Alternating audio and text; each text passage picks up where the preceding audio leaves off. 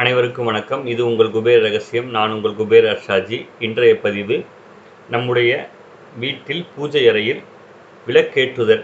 எந்த முறையில் விளக்கேற்றினால் நல்ல பலன்கள் கிடைக்கும் என்பதை பற்றி இந்த பதிவில் நாம் பார்ப்போம்.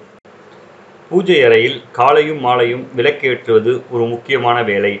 இதை கண்டிப்பாக செய்ய வேண்டும். விளக்கு இல்லாமல் தெய்வ வழிபாடு கிடையாது. எல்லா தெய்வ சக்திகளும் விளக்கொலியில் சங்கமம் ஆகியுள்ளன. திருவிளக்கு மகாலட்சுமியாக கருதப்படுகிறது. எனவே விளக்கேற்றும் முன்பாக கை கால் முகம் கழுவி விபூதி குங்குமம் இட்டுக்கொண்டு தூய மனதுடன் இறை சிந்தனையுடன் விளக்கேற்ற வேண்டும்.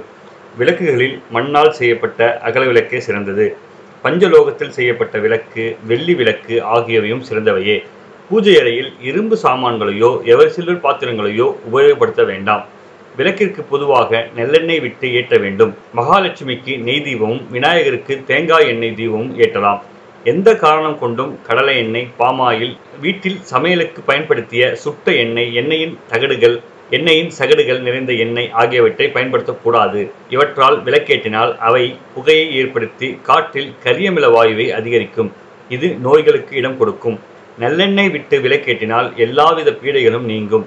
எல் குளிர்ச்சியானது. எனவே நெல்லெண்ணெய் விட்டு இலக்கேற்ற அந்த இடம் குளிர்ச்சியாகிறது. அந்த இடத்தில் உள்ள கரிமில வாயு இழுத்து கொள்ளப்படுகிறது. எனவே அங்கு பிராணவாயு அதிகம் கிடைக்கிறது. விளக்கிற்கு பஞ்சு திரி போடுவது நல்லது. இதுதான் வழக்கம். தாமரை தண்டு திரி போட்டு விளக்கேற்றினால் செல்வம் நிலைக்கும். முன்ஜென்ம பாவங்கள் விலகும். வாழைத்தண்டில் திரி தயாரித்து விளக்கேற்றினால் குடும்ப சாபம் தெய்வ குற்றம் தீரும். குழந்தை பாக்கியம் கிடைக்கும். தீபத்தை கிழக்கு திசை நோக்கி ஏற்றி வைப்பது சிறப்பு. அதனால் துன்பங்கள் விலகும் பீடைகள் அகலும். மேற்கு திசை நோக்கி தீபமேற்றி வழிபட்டால் கடன் தொல்லை தீரும். வீட்டில் உள்ள தோஷங்கள் விலகும். வடக்கு திசை நோக்கி தீபமேற்றி வழிபட்டால் திருமண தடை நீங்கும் கல்வி தடை நீங்கும். மேற்கு வடக்கு திசையில் பரிகாரத்திற்காக தீபம் ஏற்ற வேண்டும். பொதுவாக எப்போதும் கிழக்கு திசை நோக்கியே தீபம் ஏற்ற வேண்டும். தெற்கு திசை பார்த்து விளக்கேற்றக்கூடாது. வீட்டிலும் சரி கோயிலிலும் சரி இதை நினைவில் வைத்துக் கொள்ள வேண்டும். தெற்கு திசை பார்த்து தீபம் ஏற்றக்கூடாது.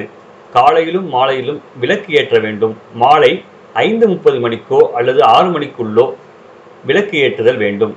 விளக்கை தரையில் வைக்காமல் ஒரு சிறிய பித்தளை தட்டின் மீது ஏற்றி வைக்கவும். எவர் சில்வர் இரும்பு சம்பந்தப்பட்டது என்பதால் எவர் சில்வர் தட்டில் விளக்கை ஏற்றி வைக்கக்கூடாது.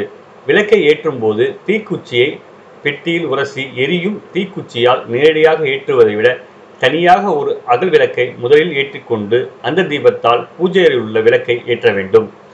மாலையில் விளக்கு ஏற்றும் போது முதலில் கை கால் கழுவிக்கொண்டு விபூதி குங்குமம் இட்டுக்கொண்டு நமது குலதெய்வத்தை வேண்டிக் கொண்டு விளக்கை ஏற்ற வேண்டும். மகாலட்சுமி உள்ளே வரும் நேரம் என்பதால் அந்த நேரத்தில் வாசல் கதவு திறந்திருக்க வேண்டும். விளக்கு ஏற்றும் போதெல்லாம் மகாலட்சுமியே வருக மகாலட்சுமியே வருக என்று கூறிக்கொண்டே விளக்கு ஏற்ற வேண்டும்.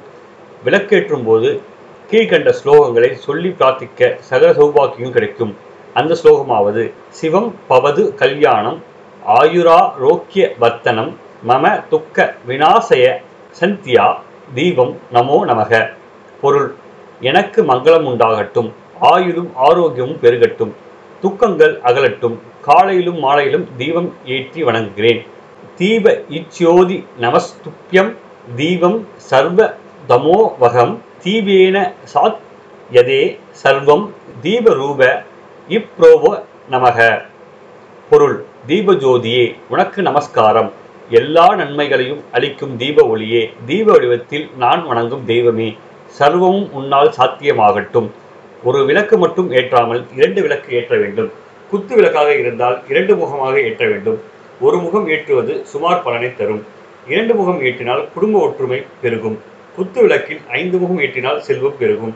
விளக்கை சாந்தப்படுத்தும் போது கையமர்த்துவது என்று சொல்வது உண்டு. சிவசிவா என்று கூறிக்கொண்டு புஷ்பம் அல்லது வெற்றிலை போன்றவற்றால் கையமர்த்த வேண்டும். விளக்குத்தானே எரிந்து அணைய விளக்குத்தானே எரிந்து அணையக்கூடாது. எண்ணெய் இல்லாமல் போய் அணையக்கூடாது.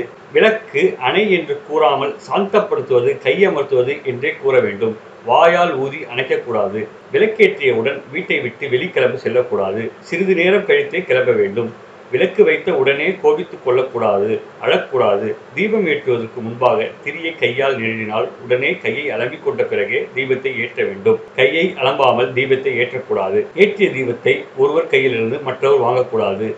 படையலுக்கு வைத்த வாழைப்பழத்தின் மேல் ஊதுவத்தியை ஏற்றுதல் கூடாது. ஊதுவத்தியை அதற்குரிய ஸ்டாண்டில் பொருத்தித்தான் ஏற்ற வேண்டும். கற்பூரம் ஏற்றி காட்ட வேண்டும். கலப்படம் இல்லாத நல்ல கற்பூரமாக வாங்கி பயன்படுத்த வேண்டும். கற்பூர ஆர்த்தியை தினமும் கண்களில் ஒற்றிக்கொண்டால் கண் நோய்கள் வராது தடுக்கப்படுகின்றன. கற்பூரம் மென்மையான வாசனையை கொடுப்பது எனவே பூஜை அறையில் அது மென்மையான வாசனையை ஏற்படுத்தும். மேலும் இது ஒரு கிருமி நாசினி. கற்பூரம் எரியும் போது பிராணவாயு அதிகமாவதால் பூஜை அறையில் உள்ள கரியமல வாயு வெளியேறிவிடும். இதனால் பூஜை அறையில் சுகாதாரம் பராமரிக்கப்படுகிறது. ஆனால் கலப்படமான கற்பூரத்தை வாங்கி ஏற்றினால் அதில் வரும் புகை உடலுக்கு கெடுதலை ஏற்படுத்தும். எனவே விலை உயர்ந்த கலப்படமில்லாத கற்பூரத்தை மட்டுமே பயன்படுத்தலாம். கற்பூரத்தை பூஜைக்குரிய வெற்றிலையில் வைத்து கற்பூரம் ஏற்றக்கூடாது. சிறிய தட்டில் வைத்து கற்பூரம் ஏற்ற வேண்டும். கற்பூரம் ஏற்றும் போது தட்டில் சிறிதளவு திருநீரை வைத்து அதன் மேல் கற்பூரத்தை வைத்து ஏற்ற வேண்டும். பூஜைக்குரிய விக்கிரங்களை புளி போட்டு தேய்க்கக்கூடாது. எலுமிச்சை சாரால் தேய்க்க வேண்டும். பூஜை அறையில் காளி துர்க்கை போன்ற உக்கிர கடவுளின் படங்களை வைத்துக் கொள்ளக்கூடாது. ஆகவே பூஜை அறையில் இந்த முறையில் நாம் தினமும் வழிபட்டோம் என்று சொன்னால் நல்ல பலன்கள் நமக்கு கிடைக்கும் என்று கூறி எல்லாம் வல்ல இறைவனையும் என் குருமார்களையும் வேண்டி இப்பதிவை முடித்துக் கொள்கிறேன். நன்றி வணக்கம்.